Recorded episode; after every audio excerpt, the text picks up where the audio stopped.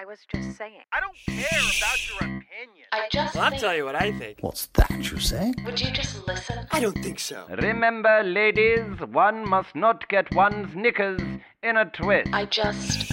Please listen. I'm trying to help you. Listen. I don't think so.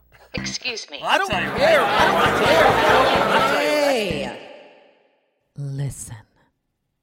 Shut up and listen.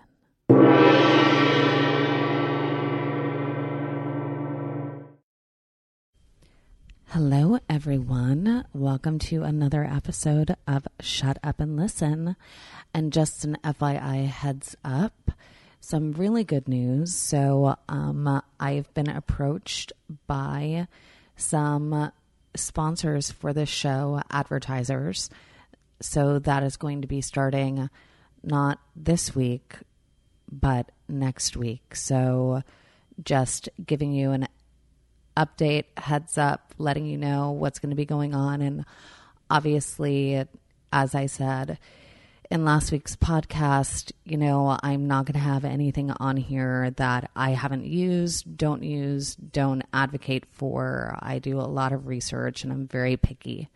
And so with that, today I've got a beautiful, beautiful woman sitting next to me, whom I met really just relatively recently, doing her podcast, and I just got back from Europe, so forgive me, literally last night, so I'm a little jet lagged.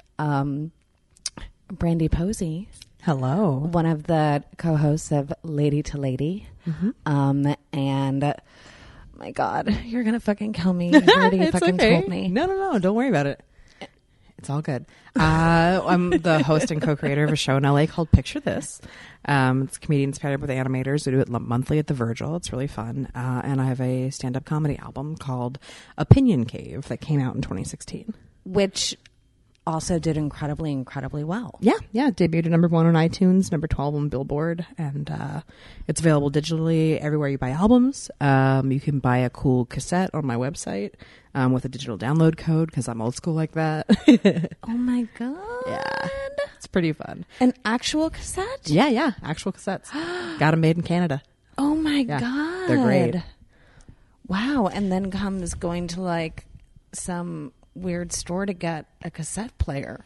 You'd be surprised how many people still have them. Really? Yeah. A lot of people have them as like throwbacks because like a lot of people my age, like me, resent CDs.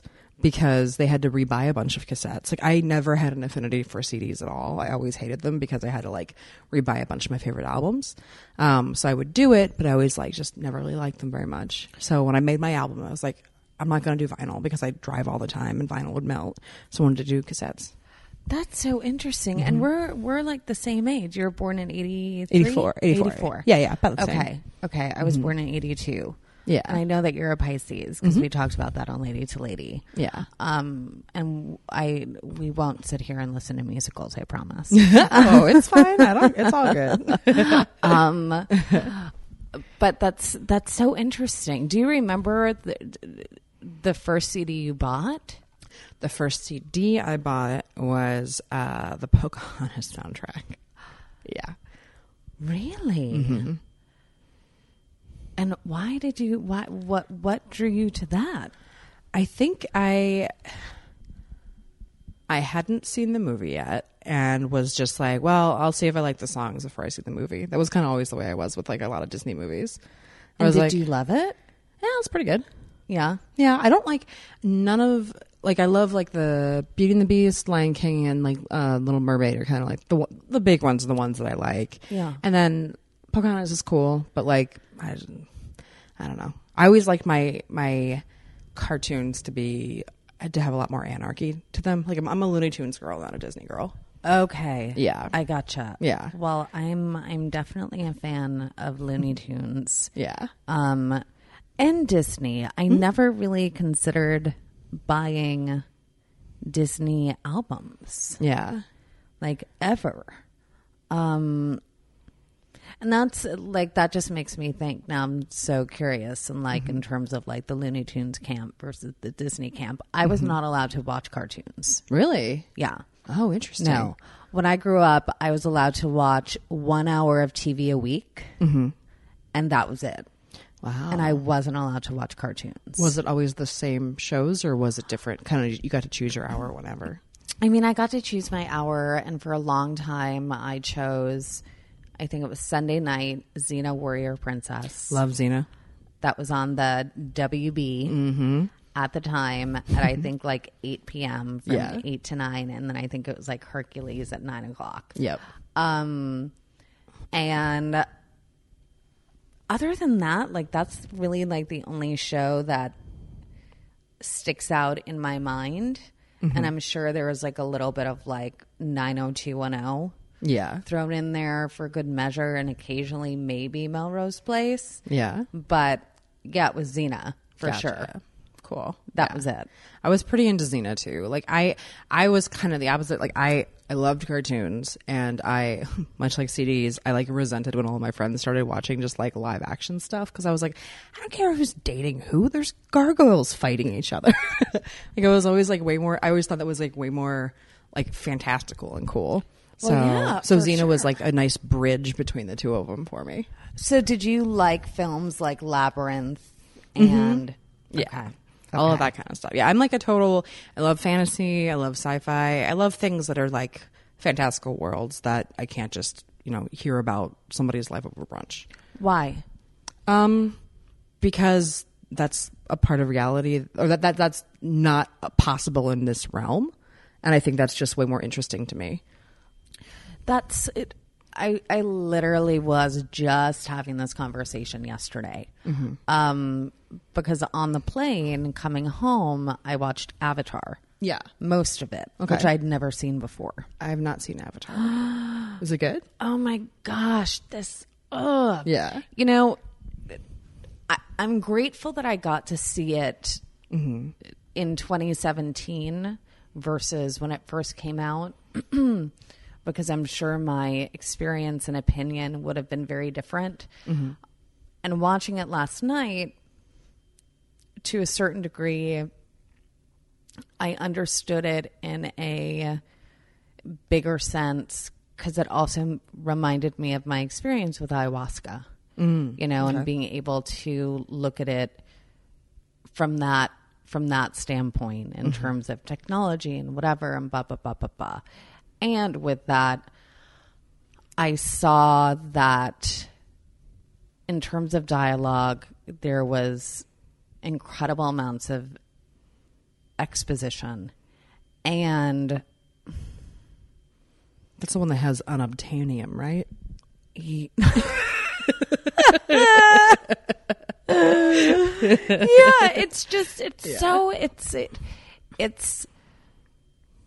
the action to get to the thing as to why they're there and blah, blah, blah, blah, blah. It's very, you know, ABC 1, 2, 3 storytelling. And when it comes to the individuals that they're trying to essentially steal from,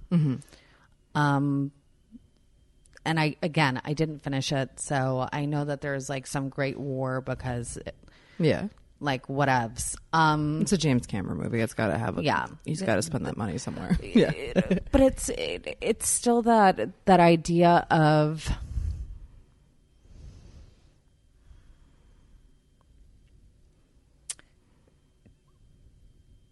on one hand, I'm like, yes, I get it. This is amazing. This is like an incredible message. And on the other hand, I remember literally shaking my head and rolling my eyes at the white ignorance. Okay. In terms of the storytelling and in terms of the film and in terms of the portrayal of these beings that are on this planet. And that's when I turned it off. I just was like, I can't do this anymore. I'm just going to sleep. I've already had some Baileys. I'm done. Yeah, yeah. I'm absolutely, absolutely done. And did you ever read The Mists of Avalon? No. Mm-mm. Marion Zimmer Bradley? Mm-mm. Okay. I'm like, I want you to read that book, but at the same time, I also don't want you to read that book. Because it made me think of a lot of times now having the experience of some of my favorite authors and finding out that they're real fucking asshats. Yeah. And then gotcha. it ruins the work for me. Yeah. You know, and Marion Zimmer Bradley is one of them. Okay. You know, and it's the female perspective of King Arthur. It's told from the realm of Celtic sci-fi fantasy and where women were in power and blah, blah, blah, blah, blah. It's really, really, really beautiful book. Interesting. Okay. Oh, yeah, it's like a 1,200-page book. It's an incredible, incredible book. It just sucks at her and yeah, that she sucks. I don't know much about her.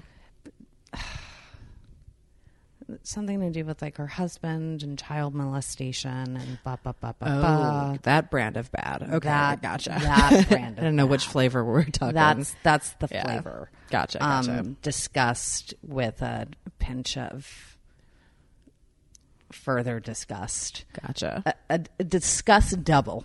It's my least favorite Ben & Jerry's. Oh,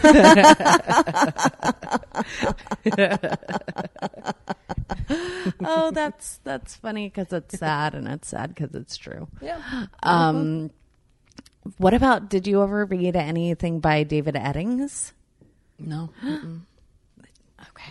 So David Eddings wrote a whole entire series, which was like the Belgrade series, which is like another book series that takes place in like fantastical realms and blah, blah, blah, blah, blah. I love sci-fi and I love fantasy. Yeah. But I prefer that my sci-fi be set in like medieval times. Oh, that's interesting. Okay. Like love it in terms of like Lord of the Rings. Okay. Type shit. Gotcha.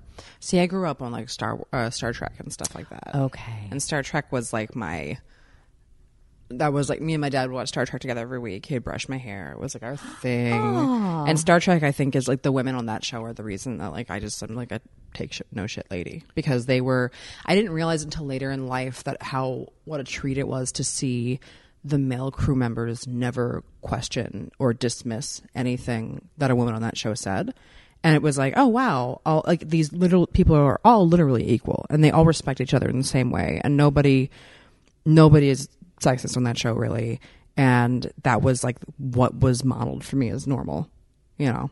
So, and it wasn't until later that I was like, oh wow, that's really great. That's what I got from that show, because if they weren't working together, they would all die in space. And that's just, you know, I think that's what it takes. Yeah, and I feel like that's actually what's happening today now. Yeah, that exactly. Literally, we haven't been working together and we're literally in the middle of space, slowly dying. Exactly. If people started thinking about the Earth as like a spaceship more than a planet, I think maybe we'd be okay.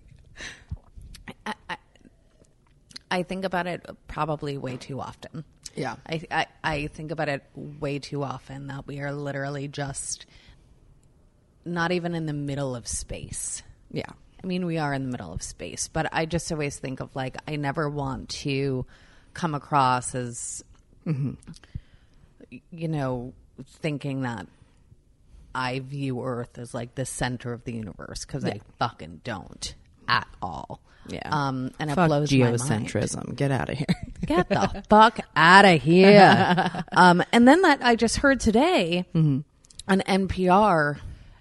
And I talk to myself a lot in my car when I'm by myself. Oh, for sure. And I listen to NPR. You're a normal person, yeah. Yeah. It's like I listen to podcasts, I listen to NPR. That's it. Yeah.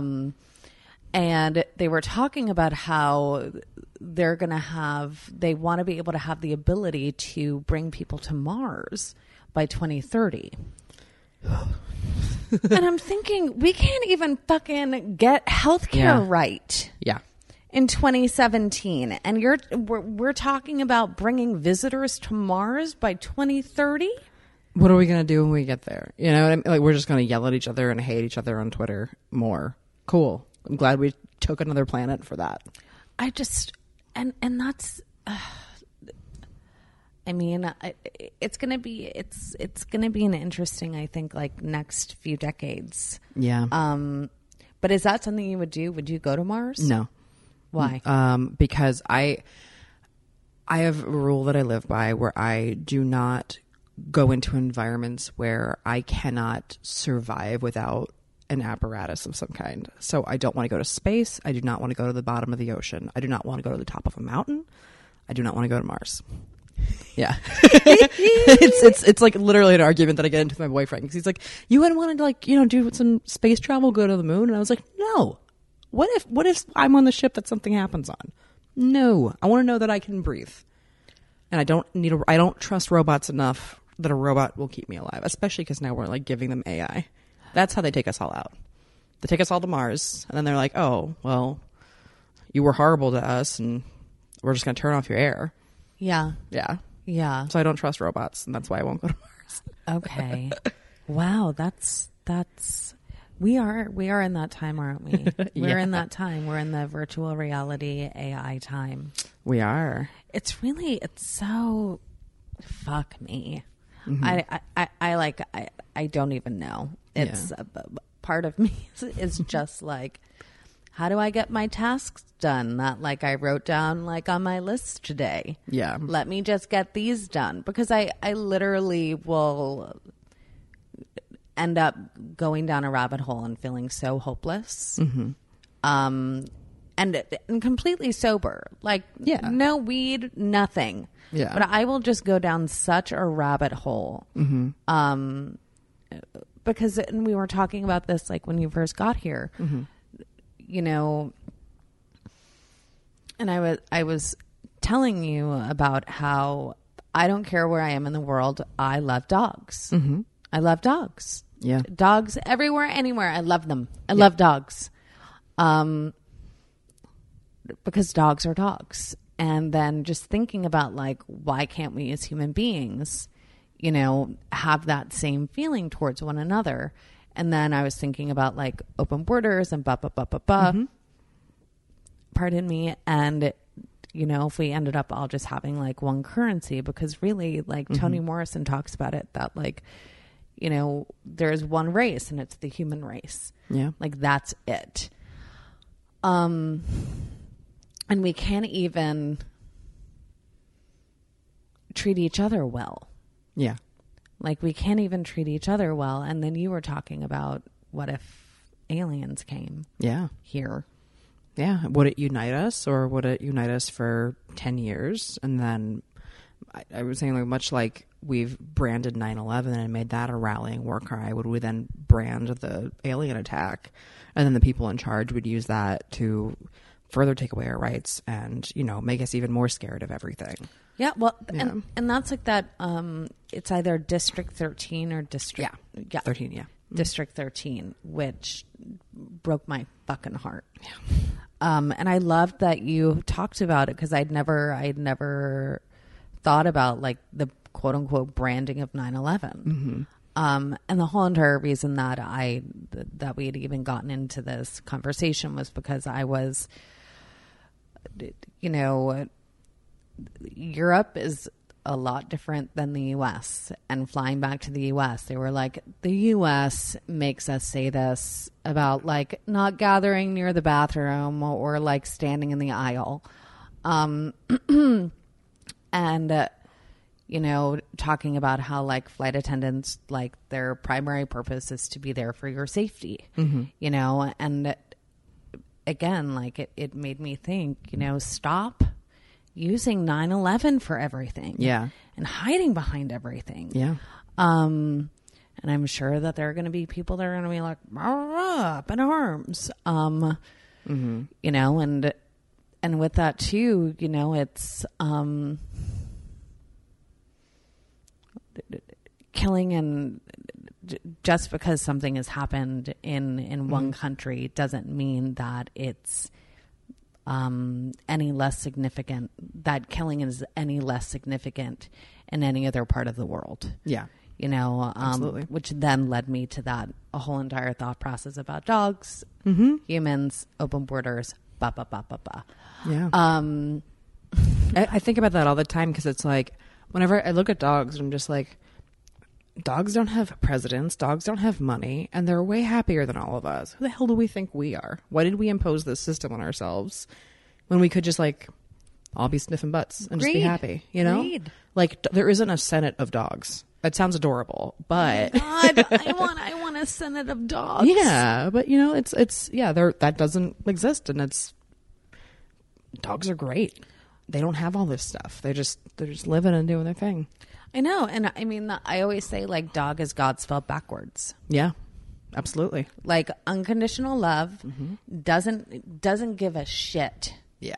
You know, like is just as happy to see you after an hour as they are after, you know, 2 weeks. Mm-hmm. Absolutely. And they have like a deep well of empathy. And they can sense when you're sad. And they are there for you, and they're loyal, you know, in ways I wish people were more. You know, we have like such like a lack of empathy. I think with humans right now is kind of like the root of so many issues. Because I think like also we've lost this. I don't know if we lost it. I don't know if we've ever really had it. Like the ability, people are capable of concrete empathy, but we have a really hard time with abstract empathy. And as like the internet has made the world bigger, I think that has become more and more of a problem. Like I talk to like my dad, and if he like knows somebody specifically in his life that has X, Y, and Z issues, he will do everything that he can to help them. But he can't make the mental jump to, oh, somebody that lives somewhere else might also have those problems. And then 5,000 people might have those same problems. He doesn't understand how to, you know, and that's with a lot of people. I think it's like, you know, that's a major problem that a lot of people have. Yeah, absolutely. Mm-hmm. And that this is what I was actually speaking about in Prague, connection. Yeah. That was the foundation of my talk, and talking about how, even though we've become more connected in one way, we've become so disconnected in another. Yeah. And I feel that, you know, connection with others also starts with connection of self. Absolutely. And connection to self. Mm-hmm. And that in order to have... And we can't survive without connection. Like, that is the truth. We absolutely can not survive. Yeah. And when you have large groups of people, it becomes almost like a mob mind mentality versus when you're dealing one-on-one or even like one-on-two or whatever it is. And I feel like we're so trained to, I think it's a lot of things. I think that the birth of the 24-hour news cycle is a huge thing. I also feel like we've become so desensitized to violence. Absolutely. In every single way, shape, and form. And that people, their MO at the end of the day is just to quote unquote survive. Yeah. You know, and so not my business. I'm not getting involved. Has nothing to do with me. Let somebody else do it. And the selfishness is rooted in that instinct to survive. And that to me always comes back to like people's fear of death. Yeah, absolutely. And the unknown. Well, yeah. And it's also like, you know, we in the US especially, like the cost of living has gone up and we haven't raised wages. And like people are still stuck in that survival mode because it's so hard to advance and make enough money to be able to pay to have shelter and have food and have a couple of things taken care of. So it's hard for a lot of people to look outside of themselves if they're still scrounging and living paycheck to paycheck to paycheck. And more and more and more people have that, you know, so it becomes hard to be like, I'm so stressed out, I can't even, I need to just turn all of that off, because if I start thinking about that, then it becomes hopeless, you know? Yeah. And it also though, and it, and I don't know if it, in terms of how often this happens, but getting to see stories, you know, where mm-hmm. it's coworkers chippened by like the dude that's walking 7 miles to work and from work a new car. Yeah. You know, those acts of generosity, mm-hmm. those acts of the anonymous kindnesses that yeah. do occur, mm-hmm. you know, that restore, you know, or at least keep my hope alive yeah. for the goodness in humanity. Mm-hmm. And I think, yeah, it was like Anne Frank that said that mm-hmm. she thought that, you know, there was good in everyone. Absolutely. And it's hard though too, because I think we've lost a sense of physical community in a lot of ways.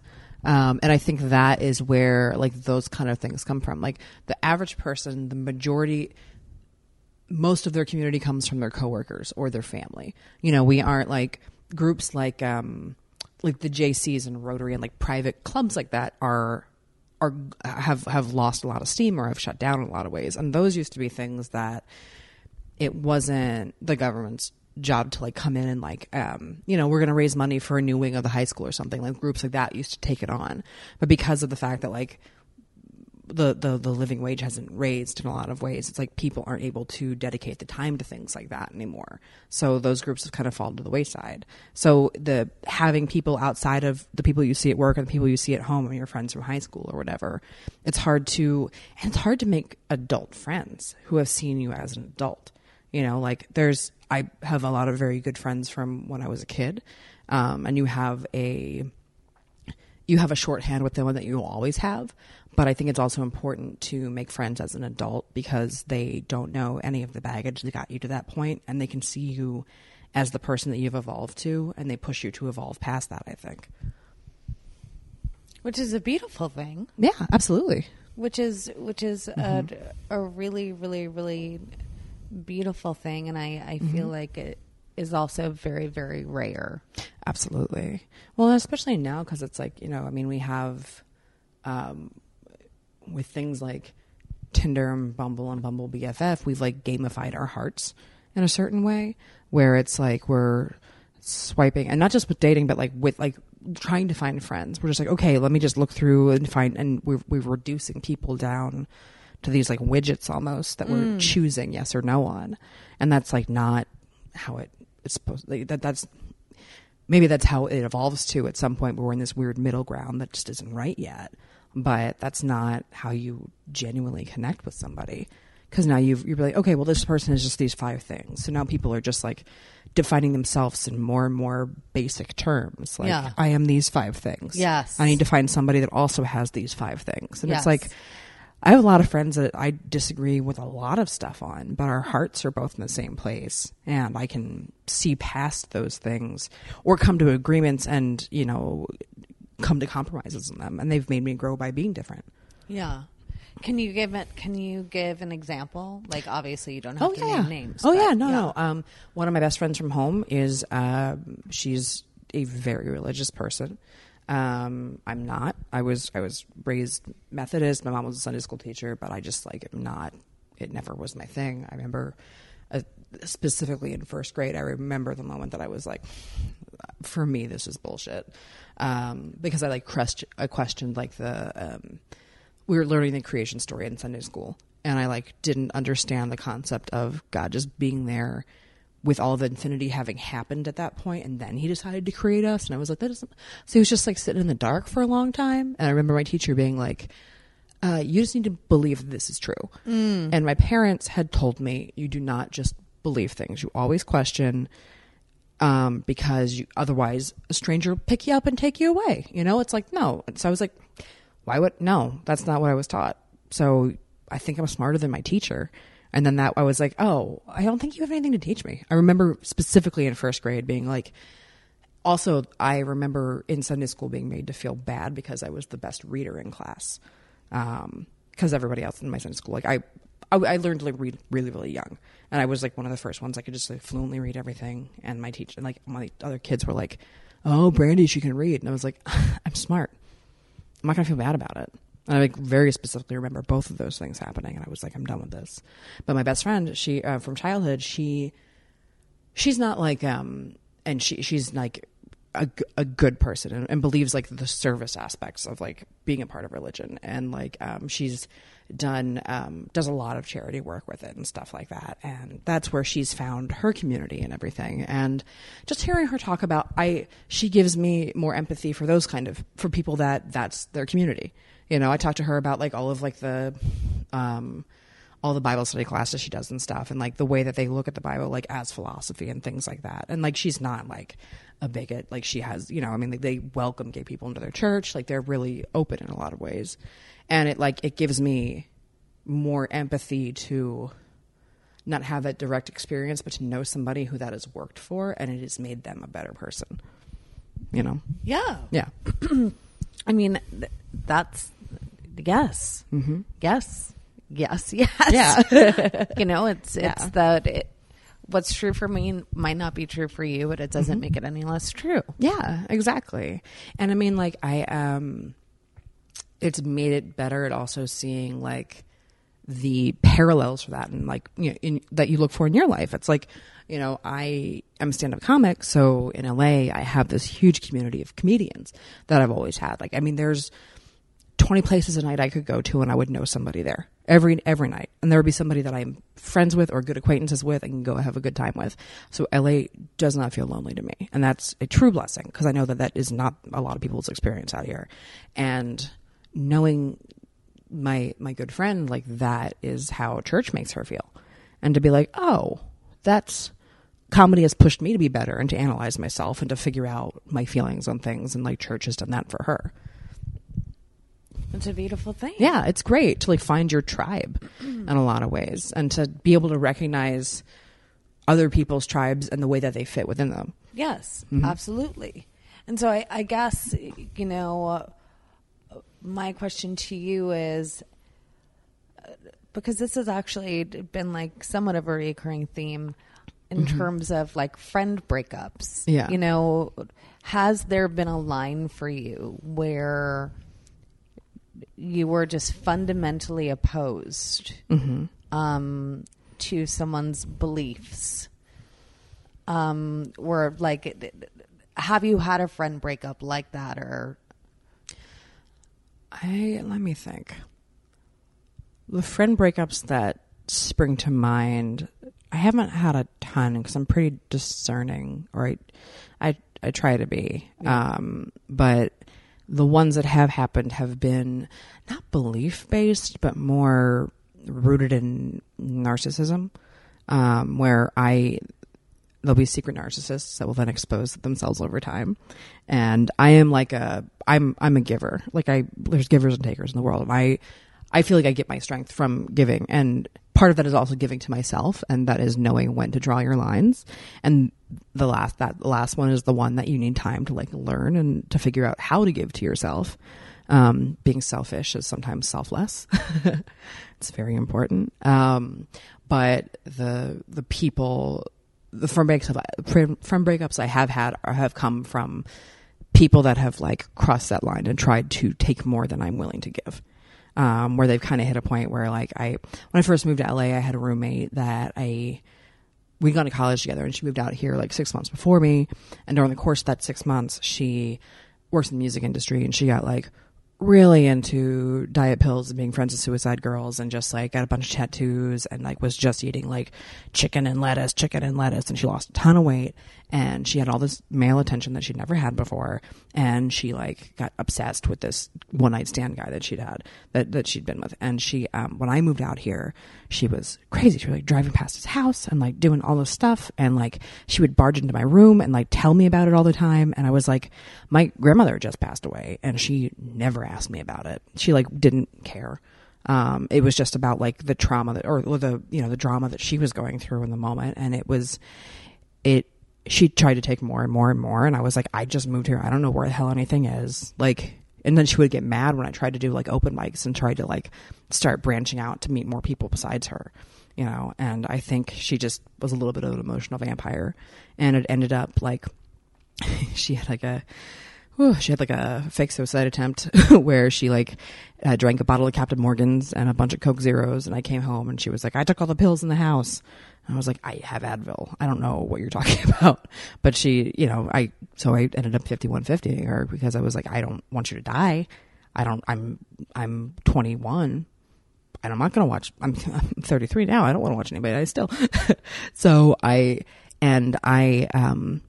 She live tweeted her ambulance ride, making like basically like this is beginning on Twitter, yelling at me, all of this stuff. And I like had made this decision when they took her away, and she like yelled at me. She like spit in my face. And I was like, you have 3 responsibilities left as her friend, and then you will wash your hands of this. And I was like, I'm going to the place. I'm going to get her parents' phone numbers. I will call her parents. I will find out tomorrow if she needs anything while she's in there. And then I will help her back, and then I'm done. And I did all of those things and was like, I have given you enough. You don't get any more of me. You need to find what you need to find within yourself. So that's like, and we loved all the same music, like had the same politics, all of this stuff. So it's to me, and like that kind of narcissism can live within anybody, I think, of all different kinds. Like I've met them in all sorts of walks of life. You know, so I think it's more like the dressings or everything else. But like that is when I draw my line. I will try to like work on anybody else until you show me that you put yourself at the top of your list, and then have 10 spaces between you and the next person. Holy shit. Throw that out there. It was a real fun first year in LA. And has she ever reached out to you to like try and make amends or anything? Nope. Well, I guess that's a narcissist for you. Oh, for sure. Yeah. I mean, I know we have, I mean, not mutual friends anymore, but for a while I knew people that knew her, and it was like never accepted responsibility. Thought that I was a monster for ending it. I was like, every other person I know like says I'm one of the best friends they've ever had. And I'm like, I work actively at being a good person. So I know it's not me. That's a beautiful, beautiful thing. Yeah. What do you do to work? What is your quote unquote spiritual altruistic workout? Like what is your workout for betterment?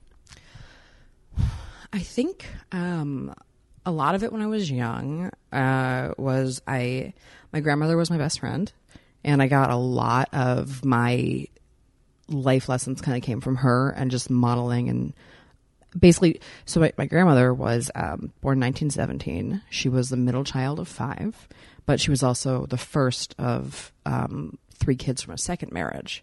But she was like a bastard because they were not married yet. So at that point when she was born, she was shunned by all of her family. So she she had her parents and her 2 younger siblings. Everybody else thought that she was just a bad person because her parents were married. And she was very, did not care what other people thought, but also was willing to take in criticism without taking it personally. And I always saw that from a very young age from her. You know, I mean, she would admit when she was wrong, but then she could like divorce from it being an insult and would take the information and move on from it. And she had that modeled for me when she was young. She also would tell me stories about how when she was a kid, her youngest brother had an enlarged heart and he couldn't go to school. So he would like sit outside on the front porch, and she would teach him what she had learned when she came home from school. And neighborhood kids would come and throw rocks at him because he was like the weird kid that didn't come to school. And she would like go and scrap with them and get in fights with them. So she would like constantly stood up for what she believed in a very physical way by like putting herself in body's harm. So she modeled a lot of things for me that I really respected and continue to learn those lessons from and try to think about how to apply them to my life in a daily way. I also try to like read a lot of different perspectives from my own, especially like from people and women of color, just to be like, these are things I do not and am not capable of having this experience. How can I learn how can I learn and be better from this? So, you know, I read a lot, a lot of think pieces, listen to a lot of podcasts about, you know, about that kind of thing. Just trying to like expand myself to understand, how complicated things are. You know, I mean, I used to be very like, black and white about what is right and what is wrong. And then trying to be like, to extend empathy to things that I thought were wrong and to figure out, okay, well, that is wrong. How did that happen? Because to just say that that is wrong means that I win. And I don't believe that there are actually winners and losers because that simplifies the world way too much. Yeah. Yeah.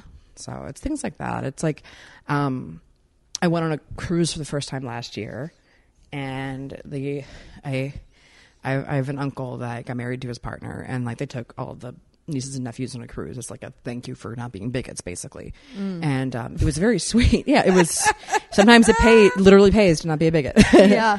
And it was fun, but like we went to the Bahamas, and it was interesting. And this was really modeled for me there. You get off the boat in the Bahamas, and there are all these people that women that they want to braid your hair. And, you know, if you've read a think piece, you know, hey, tiny braids are your culture. Mm-hmm. That's appropriation. You can't do that. Yes. No. Yes. But that's one level of it. Level two is in that country, the only way that they're allowed to make money is through the tourism industry because we won't let them have infrastructure. We won't really let them have factories. They can't create things there. So tourism is it. So the only way these women are allowed to make money is through braiding your hair. So the problem isn't necessarily just, oh, you can't braid my hair. Well, okay, so now she doesn't eat tonight. It's more than just that. It's a systemic problem that is bigger than just me not getting my hair braided. You know, it doesn't mean that I end up buying like a bunch of tchotchkes instead. I mean, that's what I did in the moment because I didn't know what else to do. It's like, I want to support you in some way, but that one-on-one interaction is not the problem. It's something bigger. And the more you kind of like think about that, the more it's like, okay, well, this is more of a systemic problem that I need to step back from. So me letting my ego say, well, you know, I didn't appropriate anybody's culture today. That doesn't help anything. Put that aside and say, okay, that didn't actually do anything. Let me back out and figure out what the bigger problem is here. Yeah. I feel like this is the first podcast experience that I've had. And I love all of my podcast experiences, mm-hmm. but I'm just getting to sit here shaking my head. Yes. Grinning like a Cheshire cat. Just, yes. So what books are you currently reading? What am I doing right now? I think I'm actually kind of in between a couple of things right now. I've been trying to like take some time. I feel I've been like very overwhelmed just by shit in general in the world. And I've been trying to just like disconnect a little bit from a lot just in general and being like, let me just like sit. Let me just sit in this with no new input. Trying to figure out how to like navigate. Yeah. Let my dust settle a little bit before I introduce like new voices in. Yes. Yeah. Oh my God. Yeah. This has been my exact experience for the past almost year. Mm-hmm. And I finally I just read The Alchemist. Oh, nice. The first book I've read since taking a huge step back. Yeah. Every time I say that, I feel like a new white supremacist is born. Mm-hmm. The H word. I can't use it anymore. I can't. Yeah. It's been tainted. Yeah. Anyway, I completely understand what you're saying. And before then, though, were you continually immersed in terms of reading and just that genuine desire to grow? Yeah. I've always been drawn to like biographies and autobiographies are generally what I read the most because I feel like I'm a mechanic for other people's hearts. I want to take them apart and I want to see how it works, and I want to watch you put it back together again. And like, that's what reading an autobiography or a biography is for me, of just like, okay, cool. I understand why your engine, you know, makes that hiccup the way it does. Thank you for showing me that.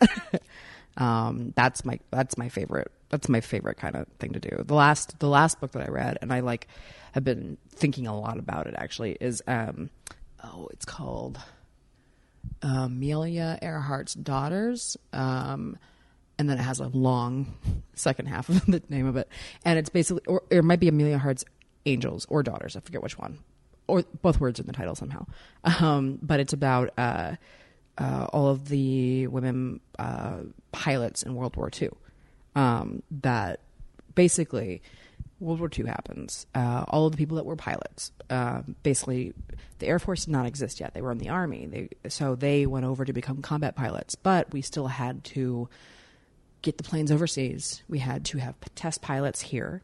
So the Army started recruiting female pilots. So at that point, you either became a female pilot because you were a stunt pilot, so you were a barn burner, or you...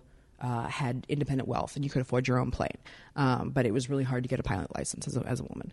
So women flocked to this because they were like, oh my God, yes, please. I want to be able to fly. Like they wanted so, and so many women at that point too, like flying was like a freedom for them in the 40s. Like this was like, oh my gosh, I can be above everything and looking down and it's nothing but blue in front of me. Like this is so much, this shrinks my life. I can look down on my life. Let me do this.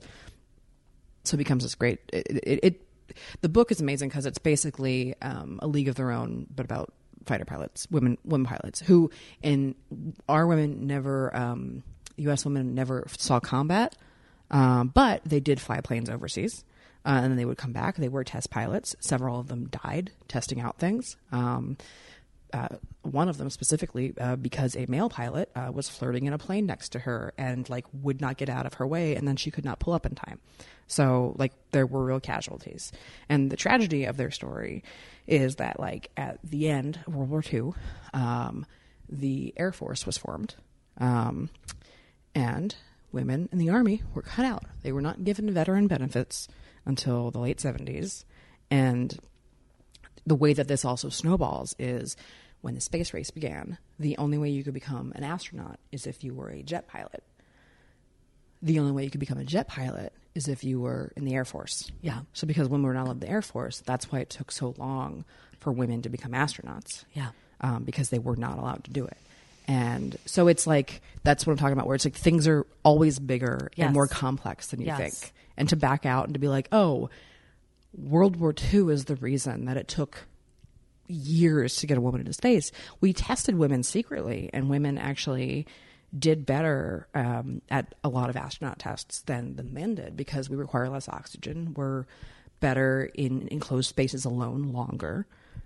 Just physiology-wise, it like made more sense, but the Army wouldn't do it. They like, had these women, and they were like, eh, okay. And then they ended up, nobody went to space from that whole group. The first group of like secret women they tested. And it's, so that's like the last book that I read. And it's just like, that's my favorite kind of thing to read about is like this chunk of history that we don't talk about, but these are like hidden heroes. Like I've kind of a rule where like I won't watch war movies anymore. Cause like, I know that all of those men are heroes. I know that. And that's not to be dismissive of what they've done, but I've been told that story my entire life. Yeah. And I know that there are women heroes that we just don't speak about. Yes. And we're never given anything. You know, it's like my grandmother worked in a factory the entire time. You know, she smashed one of her fingers, like, you know, in a huge machine, like working during the war and stuff like that. Like there are so many stories that we don't tell other than the main one, you know? So that's like my favorite genre of the stuff I try to read. I have so many feelings. I have so many feelings about this. Mm-hmm. I recently actually just read a script, ironically enough, that was centered around female pilots during World War II. Was it about the Wasps? Possibly. Maybe, yeah. Possibly. In Texas? No, not in Texas. Oh, okay. Across the pond. Oh, was it about the what were the the Russian pilots had this amazing name. The Russian lady pilots were like the Russian air witches or something. They had some crazy, it's awesome. I'll look it up later, but yeah, Google those. They had this really badass name for all of their lady pilots. It's so fucked. It's so fucked in an incredible amount of ways. And I'm sitting here also just thinking about like the privilege of getting to be able to have time to do something like read. Yeah. And to learn, you know, getting to have access to books. Yeah. To be able to learn. Mm-hmm. Like the privilege of even getting to read. Like as I talked about on your fucking podcast, and it was like the title of it, fucking Maria Kanto. I miss my book so much. Like this is like a tenth. Yeah. You know, and I too love learning about history, and I love how you described it in terms of like heart mechanic, and learning about the mechanics of one's heart. I used to take books from like my public library and I would steal them. Yeah.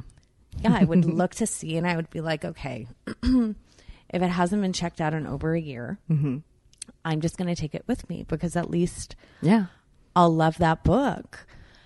And I kept them. Yeah. I kept them. And then like in my like late 20s, I like had this thing where I was like, okay, I need to just like send these books back with like a late check. Yeah. And an apology note. Like, I'm sorry. But I kept all of those books from like the time I was like 11, 12, 13. Nice. And I think that there is something to be said about learning from history and getting to see the bigger picture, getting to see the macro of the micro. And it really breaks my heart when I see that the more things change, the more they stay the same. Yeah. Absolutely. Absolutely. But it also then, but it does give me, it does give me hope though, in the sense of, I am a firm believer that if one person is changed, altered, affected, that affects the rest of the world. Absolutely. Absolutely. And it is, I think we like evolve in a series of plateaus kind of too, where like we get to a place and then we like ride that for a while and we slowly work our way up. Like I remember reading an article maybe a year or two ago. So the kids I'm talking about are probably like 26 or 27 now, but I remember reading this article that said very specifically that like there was a demarcated line between 24-year-old and 25-year-old boys, that if you were under 24, your relationship to gender was completely different. Like you and your guy friends would openly just hold hands in public. Like you didn't care. Like there wasn't this like fear of being called gay if you were emotional or anything like that. And it's like a very specific period of time where it was just like, oh, from this point younger, like kids just don't care. That stuff doesn't bother them as much. Like the culture had made a leap. And it was like within a couple of years that it was like everybody older than that is like worried about these old, you know, tired masculine problems, and kids that are younger than that, that wasn't even registering for them. That's interesting, because that also then makes me think of, because your birthday's in March, right? So in terms of like the school year, you would be like one of the older ones, right? Like I don't think I ever really paid attention to it. Like, did you graduate when you were 18 or 18? Yeah. Yeah, yeah. See, I graduated when I was 17. Oh, okay. I was one of the youngest. Got it. Yeah, I was one of the older ones because I was the first of my friends in college to turn 21, and I don't drink, and they were always furious at me. I forgot about that. Yeah. Yeah. So that then also makes me think of like the 24, 25 mm-hmm. in terms of a typical school year. You have people that like, you know, turn 7 while other people like stay like our 5 that turns like whatever mm-hmm. the fuck it is. Yeah. Yeah. So like wondering also about the variance mm-hmm. of that demarcation mm-hmm. between 24 and 25. Yeah. And is it everybody that's 24 or is it like on the younger spectrum? Yeah. Or, you know what I'm saying? Mm-hmm. Yeah. Like at what point? Yeah. Yeah. I get what you're saying. Yeah. That makes sense. Yeah. The article didn't go that deep, yeah. but it was kind of just like at this specific age, we're seeing like little boys' relationships with masculinity and how we define it is drastically different from their older counterparts. Which is exciting. It is, but also is that nationwide, worldwide, or is that also segmented to a city like Los Angeles or a city like New York, you know, which is already in some ways prone to be more inclusive mm-hmm. and open-minded versus somewhere like bumblefuck Montana. Yeah. Well, it seemed like what they were saying was it was more... It does seem to be pretty nationwide to varying degrees. Yeah. Like, I've read something else about how, like, younger Republicans are really interesting because they're the only social thing that they still hold on to is being pro-life, and the reason why, like they're fine with gay people, they're fine with trans people by and large, or they are way better than their older counterparts. And the pro-life thing is interesting because they've grown up seeing pictures of ultrasounds constantly. So from them, it's hard when you've grown up seeing that so much that you're like, well. But you're showing me like it's a thing, like it's a person already. So that's the last social problem that young Republicans are still holding on to. But they've like definitely moved in other directions with, you know, with people being gay and trans and things like that. Like they're like, yeah, fine, be what you're gonna be. It doesn't affect me. So it's like the changes are happening, and we're in this weird messy in between. Yeah, and that makes no sense to me in terms of. You know, because they're not pro-life, they're pro-fetus. Well, yes. Yeah. I mean, that's the... Because I feel like mm-hmm. There is no such thing as like a pro-life Republican. There is such a thing as a pro-fetus Republican. Mm-hmm. But definitely no such thing as a pro-life Republican. Yeah. Otherwise, they'd be helping a lot more people that have actual life. And that's the thing, you know, when somebody says, I'm... you know, socially liberal, but fiscally conservative. I'm like, you're a fucking moron. Yeah. Yeah. You're not socially liberal because your conservative policies are hurting people. Yeah. And it just doesn't, it's never made sense to me in the sense of you can't talk about small government, but then want to like govern and regulate my vagina. Yeah. And what grows or doesn't grow mm-hmm. inside my body. Absolutely. Yeah. In any way, shape, or form. Yeah. You know, and that to me goes back down to, you know, we have always had a huge problem in this country in regards to separation of church and state. Yeah. A massive problem. Yeah. I mean, I think if we, I mean, I'm very much of the opinion if we could get rid of religion and capitalism, I think everybody would be fine. Everybody would be so much fucking better. Yeah. So what is your, part of me feels so behind. Yeah. In terms of life. Mm-hmm. I feel very, very advanced in some ways. And in others, when like it comes to capitalism, which is mm-hmm. something that I'm still immersing myself in, in terms of getting from like the micro mm-hmm. and looking back, to the macro, Like, what would your alternative to capitalism be?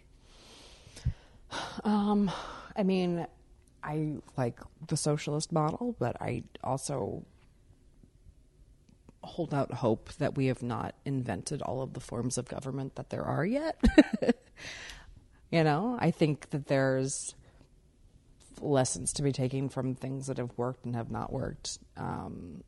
And to pick and choose that stuff to make it work together a little bit more. But I mean, I think in my mind, like the government's job should be to make sure that people have the basics. Everyone should have a roof over their head. Everyone should be able to eat food if they choose, you know, that's what they want. Everyone should have access to healthcare and mental health care. Yes. And put the rules in place that make our lives safe. And that's kind of all I really want government for. Yeah. And that obviously like manifests in different ways. It's like, you know, I want them to say what speed limits are. I want them to put, you know, regulations on safety for cars. Well, I want them to say, yeah, that's socialism. Yeah. Like, yes, exactly. Yes. Yeah. Yeah, exactly. It's like, I want all of that stuff. Yes. I also want them to be able to break apart companies that are doing more harm than good. You know, I look at Amazon is horrifying in so many ways. Like, so many stores around the country are being put out of business because of it, or around the world are being put out of business, and they're growing bigger and bigger and bigger. I don't understand how you can want to be everything and how that is allowed. You know, like I have friends that work in publishing that they used to work at a publishing house in New York, and Amazon scooped up a bunch of them and moved them out to Seattle. They no longer work there because it was fucking evil. Because Amazon basically, when they started distributing books, and that was great. And they were like, "This is great. What if we also started putting out books? We'll become our own publishing house." And they're like, "Okay, that's fine," but they have so much money they can buy out everybody else. They were buying up small publishing houses and absorbing them. But instead of making editors the top of the food chain the way that the publishing world has always worked, they were like, well, that makes sense. Fine. But we have marketers. So we'll put marketers on top. So now a lot of books that come out on Amazon, their covers are chosen by algorithms. They're edited, but like basically by a robot that then somebody goes and checks. Like the craft of putting a book together doesn't exist anymore, and they've cheapened it, and they'll publish anything basically. And then when they see somebody who is selling a lot that hasn't been bought by them, it doesn't matter what they're selling. They'll scoop them up and they'll give you a book deal, you know? So it's like, I just don't understand why do you need to become a publisher too? You've already become the biggest distributor in the world. Why do you need to eat these other industries? Because now 200 people work for Amazon. Thousands of people work for all these other businesses. And what happens to them? Okay, so now they have to go get a job somewhere else. Does that mean they have to go back to school? Did they have money saved up for that? Do they have... Like, we don't have a safety net for people. So people aren't able to experiment and try anything. Well, that makes me think, you know, that though when Amazon is buying up these small publishing houses, doesn't everybody get a really, really, really nice severance package? Yeah, but like, I don't last it for so long. Yeah, and I guess for me, like getting to have it be like, okay, you know, we're going to provide you with enough money to be able to pay rent, eat, get a car if you need to, relocate if you desire to, whatever the fuck, plus enough money for school for 4 years, paying your whole entire tuition. Yeah. You know, that, like every single person then should be afforded that. Yeah. You know? I wish that's what the deal was. Like, it's probably more like, all right, we're going to buy you out for $50,000 or something. Fuck no. Yeah. No. Yeah. And that's the higher end probably. You know, I mean, if you're a secretary there, you're shit out of luck. You know, you're going to get bought out to some degree. But then with that too, then in terms of, I love our conversation, side note. Yeah. But then it just makes me think of, well, who's making the decision to say yes to the deal? Yeah. right? So if you have a small publishing house and like the owner of that publishing house, it's like, okay, we'll make a deal with you, Amazon, because apparently you like some of our writers, you like but here's the deal. The only way that we're going to sign with you is this. Yeah. Is if every single employee down to the janitor, you know, is taken care of. And they get X, Y, and Z for X number of years, you know, and that you will fund their education, or you can like then provide Amazon Fresh to them, you know, like whatever the fuck. And that if Amazon then agrees to those terms, they've got a deal. And if they don't, bye.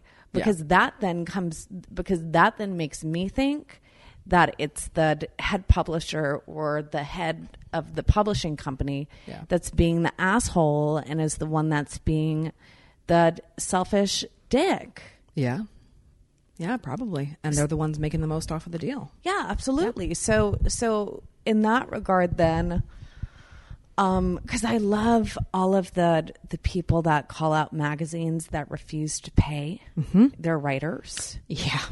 I think I love that more and more people are speaking out and are being fearless and have run out of fucks to give. Yeah. You know, I like call them a case of the divine fuckets, you know, where you have nothing to lose and everything to gain. Absolutely.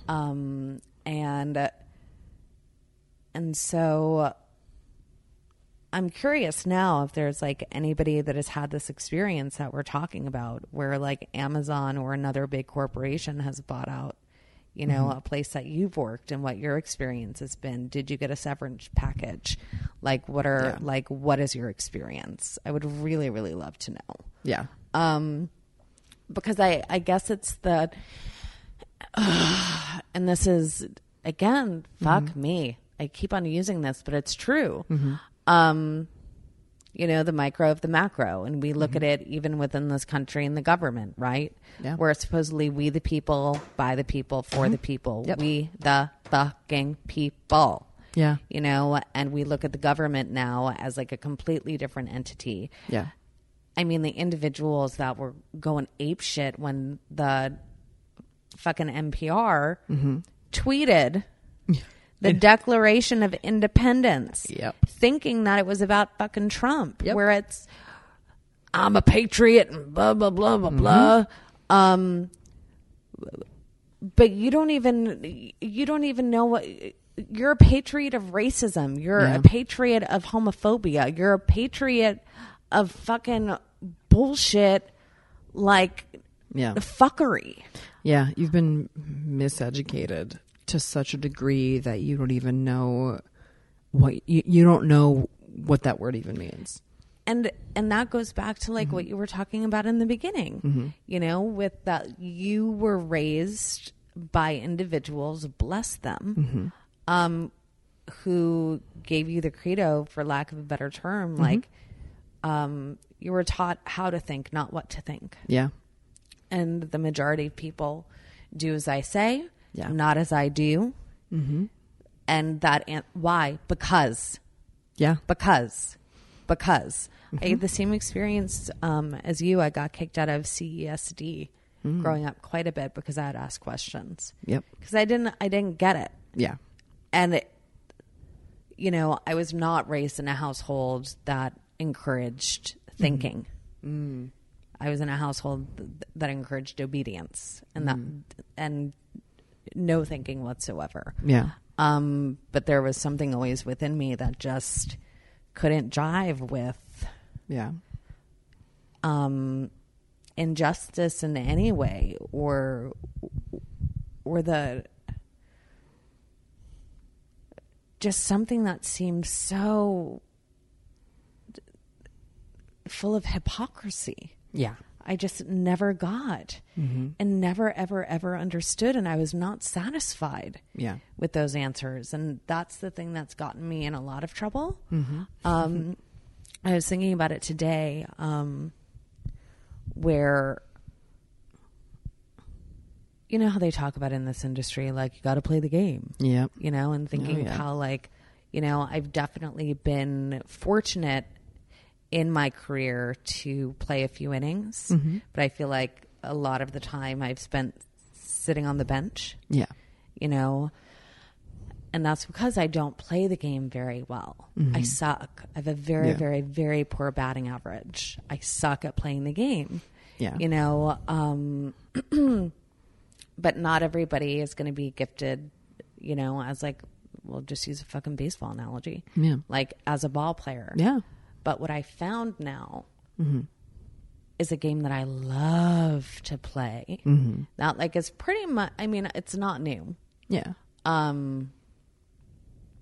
But it's relatively new to me. Like really again, in terms of like the divine fuckets where it's, I know I will always be taken care of. And like the difference between,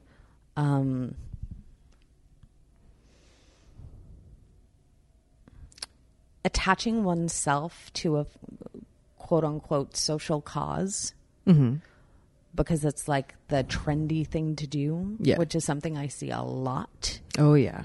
Absolutely. Versus being willing to be unpopular and not really caring. Because there are much more important things going on. And then on top of that, getting to see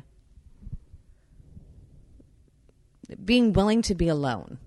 Yeah. Essentially being willing to like stand alone completely. And it's almost like a test, I feel, because then like out of the woodwork come everybody else where it's like, ah, welcome. Yeah. Welcome you. There needs to like, there needs to be people that are willing to be the first person. And I think that that is something that's very hard for people. In a very physiological caveman sense. If you like, it's the same reason people hate public speaking. Because if you are a person in front of people and they don't like you, the caveman part of your brain is like, oh, are they going to pelt me with rocks and then eat me? Is that what's about to happen? So it goes back to be alone. I will say this, though. Yes. And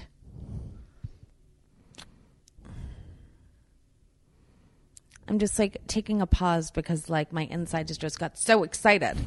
I love talking about this shit more than anything. Yeah. So I had an experience where I just spoke in Prague and in my mind, I had a very different vision of what the room was going to feel like. And you know, as like a comedian, just like at the energy of every single room is different. The people, what time it is, blah, blah, blah. Absolutely. Every room is different. And I had this vision of what it was going to be like. And then I got there. And when you feel like you don't have the room, when they're not connecting in one way or another, or at least for me, I thought they weren't connecting. I was wrong. And getting to see almost like from a detached way where it's, well, I'm not going to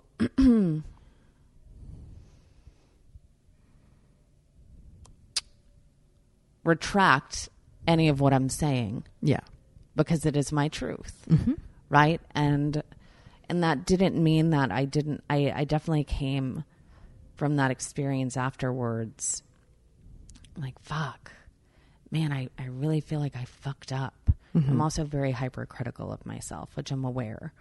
As I feel like most artists are. Like most creatives are. For sure. You know, because it's not about wanting to look good. It's really desiring to... What's the word I'm looking for? I think to be like the best conduit. For like the truth. Yes. Getting to be the best conduit and getting to have it land. Yeah. Getting to have it be received. Getting to have self be received in that way. Yeah. But then also the willingness to, it might not happen and that's all right. Yeah. And I was wrong. Which I was grateful for, but in that in-between place of not knowing, doubting, and then getting to have the, like, you were great, you made me cry, Mm-hmm. The lesson that I got was what happens when one owns their story and they own who they are. Mm-hmm. And the continual journey of the willingness to be alone. And for me, that's the, like, willing to die. Mm-hmm. You know what I mean? Yeah. And the,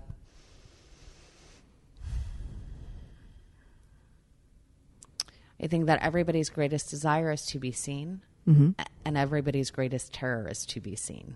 Yeah. And not received. Mm-hmm. And then they'll find out the ugly, horrifying truth, mm-hmm. that I am as awful and atrocious as I thought I was, and this individual just confirmed it.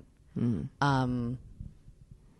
And then when they have the experience of seeing that, oh, they're not leaving and they're staying, and they see me and they're holding me in love, mm-hmm. oh my God, that means every single belief that I've had about myself needs to die. Yeah. And then who am I without that identity? Mm-hmm. Who am I without the people don't like me because of this or Who am I without the history and who am I without the story? Mm-hmm. Right? Being able to create that new story. And so just finding that the willingness to be alone and the willingness to cast off that old story, whether or not you're received by others. Mm-hmm. But for me, I really truly feel that, like, that's kind of part of, like, the intuitive feeling where there's some tiny little thing within us that compels us to make those big leaps of faith, mm-hmm. where it's, I'm willing to go this alone. Yeah. I'm willing to stand on my own, mm-hmm. because it's almost like it's the pulse where it's, okay, this is scary as fuck. Hello. Yeah. And I've already done it. I've already taken the action. Mm-hmm. And here I am, and I don't know what the future looks like. And it's in that moment that I feel that others then wake up and they're like, oh, wait, someone new has come. Yeah. Someone new has arrived. Mm-hmm. Let's go find them. Let's go see them. Let's bring them to our tribe. Yeah. You know? Yeah, no, absolutely. And so, like, what has that been for you? Like, what have been your moments of stepping alone, mm-hmm. being willing to die in that sense, being willing to stand alone for who you are? Let's see. I've had a couple of them. When I moved to Los Angeles, I am from the East Coast. I knew only my crazy ex-roommate when I moved here. I didn't know anybody else. So I was really throwing myself into a complete new place. Didn't know anything. I mean, this was pre-phone GPS too. It's been 10 years. So I had, like, me and a Thomas guide figuring out the city. Also, that was 6 months after my grandmother died. So I was just driving around weeping in Los Angeles, just, like, in a city full of people that didn't know me, didn't know her, and wouldn't have cared. So I was truly alone doing PA work, like going to go pick up lunch. Let me just cry in the car on the way to go picking up lunch, wipe off the tears, take the lunch back, give it to people who refuse to learn my name, and then just stand by until they want me to take their trash away. And, like, that was my first year in Los Angeles, was doing stuff like that when I first moved here and figuring out this whole city, you know? So that, and reminding myself why I wanted to be here and forcing myself to, you know, just kind of living in that and feeling that insignificant in the face of the worst thing that had ever happened to me, my grandmother passing away, kind of, like, forged me in a way that I was like, okay, well, I just left my family. Everything that I do from now on has to matter because it is a moment that I am not with my family. So if I want this time to mean anything, I need to always be working, basically. So moving to LA, starting stand up and really giving into and really going balls to the wall with comedy. I've been doing it for about 9 years now. I've started touring in the last 4 or 5, and it pays most of my bills, which is great. And that, like, I'd always been funny, but funny with my friends. I was never like a class clown. I always thought those kids were the worst. And I kind of just like was very like, this is what I'm thinking is funny. And I'm always like thankful that I'm also a person that does not need to be the center of attention. I'm perfectly happy to sit back and like absorb and just watch and be like, okay, this will mean something to me later. Like, I'm very patient in like my interactions, and I'm also very quick to be like, okay, you don't deserve this. Bye. Like, I definitely have turned on audiences and been like, oh, you're all assholes. That's okay. I'll just drive it into the ground tonight. That's fine. That's fine. You came here for laughter. You don't deserve it. Good luck. So like, I'm starting stand up and then like using stand up to learning to be able to let it, be a way that I process events and take power back from them. That's definitely been one of those moments for me of just like, okay, being on stage and like going from writing just jokes to like writing about like real things. Like, my mom passed away a couple of years ago, and I have a couple of jokes about that on my album and just like the process of grief. But like having that 5 minutes or whatever was like, this is a positive thing that has affected other people, and I've gotten emails about those jokes, people that have also gone through that are just like, thank you. And it was a way to take a tragedy and make it mean something positive. And comedy gave me that power to be like, okay, this thing that broke my heart is good. It's good because it helped all of these other people, you know, and it's made them stronger. And, you know, rising tide boats, yada yada yada. You know, so like that's a big one for me. Like moving to LA, comedy. I had breast reduction surgery like 4 years ago, maybe three. No, somewhere in there. Whatever, it doesn't matter. But I had breast reduction surgery, and that was something that like I always wanted from the time that I was in like 7th grade and got boobs until I did it, and my parents, when I was on their health insurance, they were like, absolutely not. No, don't do that. Just like, you know, they were like very good in a lot of ways, but like my family has like food issues and stuff like that. So they were like, well, you should try to lose weight. And like, they did the best they could with that stuff. They did not understand what saying that to me actually meant, you know?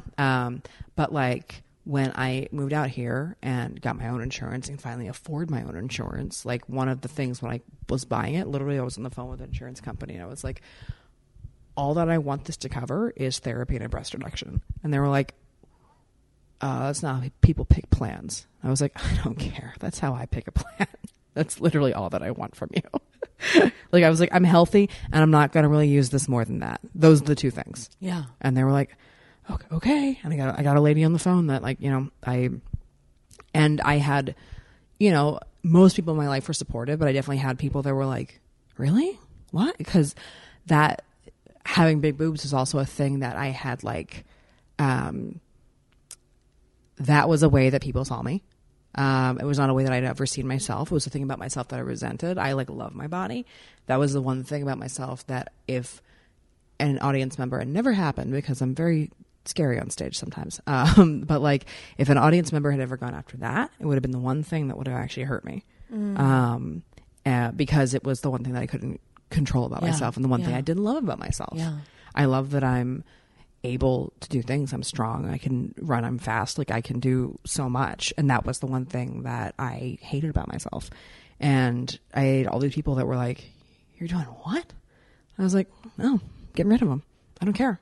It'll make me feel better." And my comedy vastly improved on the other end of it because I was actually fearless on stage. Yeah. Because the one thing that I was worried about would never happen again. And even now, if somebody were to say something about my boobs, I'd be like, I don't care. They've lasers made them. You know what I mean? Like, I'm good. My body isn't perfect now. It never will be. But I took control of it in a way that I will always I will always be happy that I gave myself. Yeah. Yeah.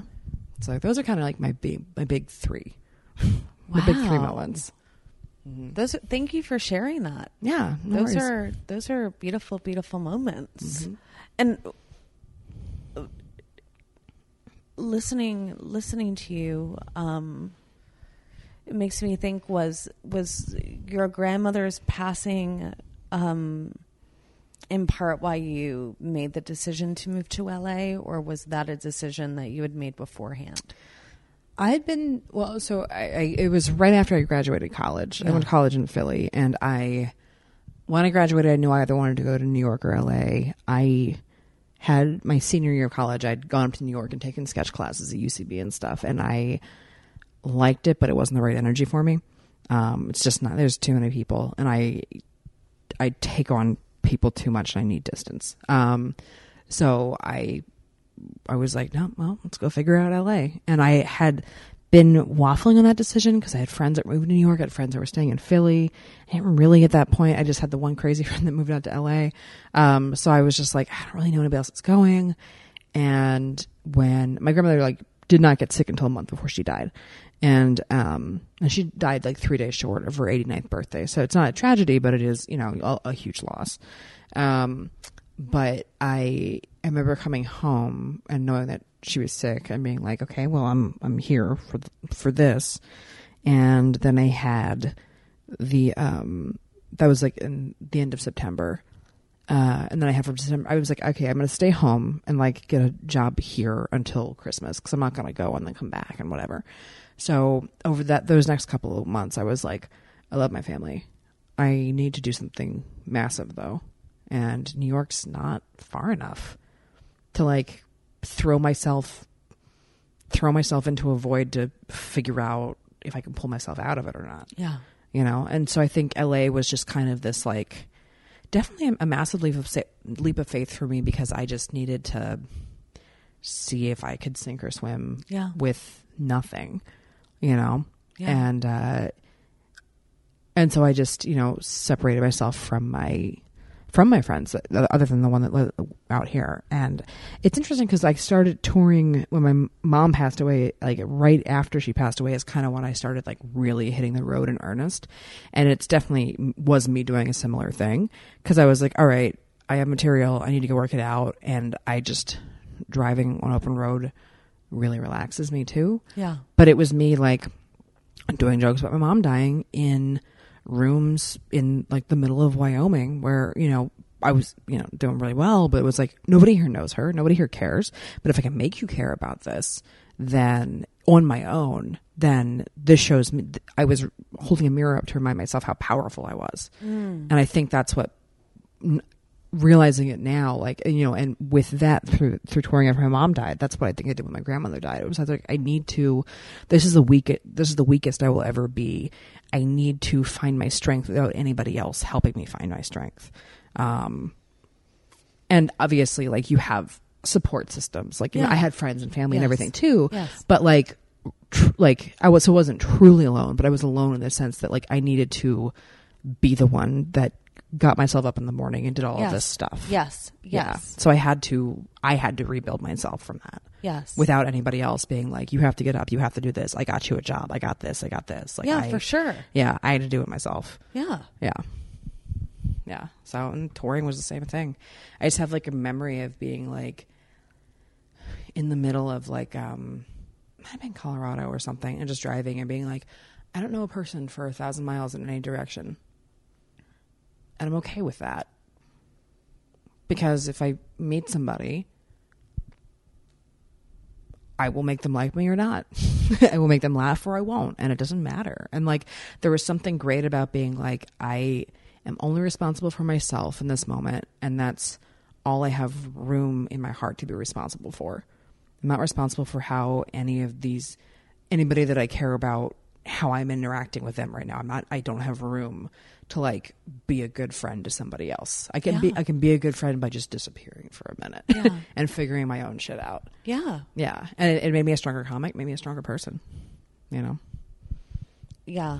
There's, yes, I agree with everything you say. There's a, saying in my house between my love and I, which comes from like conversations with God, you know, where essentially it's like the highest for you is highest for me. Mm-hmm. Like what's high, like my highest choice for self is going to end up being the highest choice for you. Yeah. Like really at the end of the day, you know, and that like betrayal of self is the highest form of betrayal. Absolutely. You know, and it's very rare. Like it's very rare to meet individuals that refuse to betray self. Yeah, absolutely. And it's interesting because like the world is set up. The world is full of traps to betray yourself. Mm-hmm. And I mean, the industry that we work in wants you to betray yourself at every corner. And I mean, I know. Yeah, I know those fuckers. Those motherfuckers. So you get it. Little tag along. Yeah. No, I mean, it like, I'd be way farther if I had compromised a lot. I hear but you. I'd be unhappy. And I see people that are further and are miserable. Yeah. And it's because they compromised everything. Yeah. Yeah. And I mean, there's several examples that spring to mind. And it's just like, you have all the money in the world and you yell at people on Twitter all day. And, but like you're mean about it. You're a bully. Well, I see it. Mm-hmm. And you're unhappy and I have a fraction of what you have, but I'm perfectly at peace. If nothing else happened for me, this is just where I'm at. I'm perfectly happy. Yeah. Yeah. Well, it's getting to lay your head down at night, peacefully. Mm-hmm. Absolutely. That is priceless. You can't put a price tag on that, you know, and it doesn't mean that like, I mean, God knows I've definitely gone to bed sometimes. Not really, you know, like this last year, like I completed my Jesus year in November and I turned 34, but like my 33rd year of life really was about getting to have like a full-on transformation in every single way, shape, and form. Yeah. Whereas I went from, I would go to bed and I would be filled with fear. Like, oh my God, how am I going to pay? Like, what the fuck is going to happen? Like, fuck me. Oh my God. Like, fuck. Yeah. I think I'm doing like, quote unquote, everything right. Like, God damn it. Fuck. And I felt so fucking powerless. But I was also living by other people's credos in terms of quote unquote, what it was to be a good person, what it was to like, you know, dot your I's and cross your T's. And it's like, I'm doing every single thing right. Yeah. But still like, I'm filled with such fucking terror that like, I don't know what's going to happen. Yeah. Like $54 in the bank. Like I don't know what is going to happen. And I like don't like buy handbags and I don't have like fancy cars. And like, I fucking go to a thrift store and I wear the same pair of shoes for 5 fucking years. Fuck me. God damn it. And like this past year has really been like getting to let go of all of those quote unquote rules that like we're limiting, you know, but under that like very shiny guise of being a good person and like being that like spiritual person and like whatever. And it's like, you know, you were talking about like, it's, that you're a really big giver and I hid behind my giving for a really long time because the truth is that it was terrifying to receive because I was always looking for what are the strings attached because there always are and I really don't feel worthy of receiving this. And so whenever I would receive, I would feel so fucking guilty. I never felt like I was worthy. And you know, just getting to the place like this past year of I go to sleep now filled with such peace, mm-hmm. like such peace. And I don't have like thousands of dollars in the bank, you know, like I'm literally like my lease is up and I'm getting mm-hmm. rid of my car. Yeah. Like my little like fucked up 2014 mm-hmm. Toyota Prius. You know, but I'm like the happiest and the most filled with joy that I've ever been. And I think a big part of that is this. Yeah. Is that my life begins and ends with me mm-hmm. in the sense of who I am, what I am, and how I serve. Mm-hmm. And that the best authority on my life is me. Mm-hmm. And there's a sense of autonomy and selfhood and like a fuck ton of other shit that like I've talked about, but I'm not going to talk about now. That has gone into that. And it's the first time that I actually feel connected with the universe in a way that I'd been trying to connect with through my 20s and early 30s, like through all the books I read and all this shit. And like, yeah, I just need to think the right positive thought. Yeah. I just need to give an extra $10 to the homeless person. Yeah. I just need to do this. I just need to do that. Mm-hmm. And that if life wasn't quote unquote looking good, mm-hmm. It was because I was doing it wrong or God hated me or mm-hmm. whatever the fuck. Yeah. And now it's really, I could die tomorrow mm-hmm. and I'd be okay. Yeah. Like I'd be okay. I'd of course like be sad because I love my dogs and mm-hmm. like I love my love and there's a lot in life that I really desire to accomplish. Mm-hmm. And who knows, maybe this will change in 6 months. However, it's, I'd be all right if I died tomorrow. Yeah. I think about that sometimes where I'm like, yeah, same thing where I'm like, it would be sad, but I also feel like to this point, I know I've made a mark in people's lives in a good way, very small ways, but I know that. And I know what I've given of myself in a genuine way. And the thing that's great about that is to like extend that to people. For me, like just makes my, like fills my reservoir more, you know? And I know that, it, you know, if I were to die, I can name a lot of people that I love and care about that would honor me, and that would be my ripple, you know? Yeah. So it's like, okay, cool. I know how it would go. And I'm at peace with that. Yeah. Knowing that I've found my own genuine self and been able to share that with other people.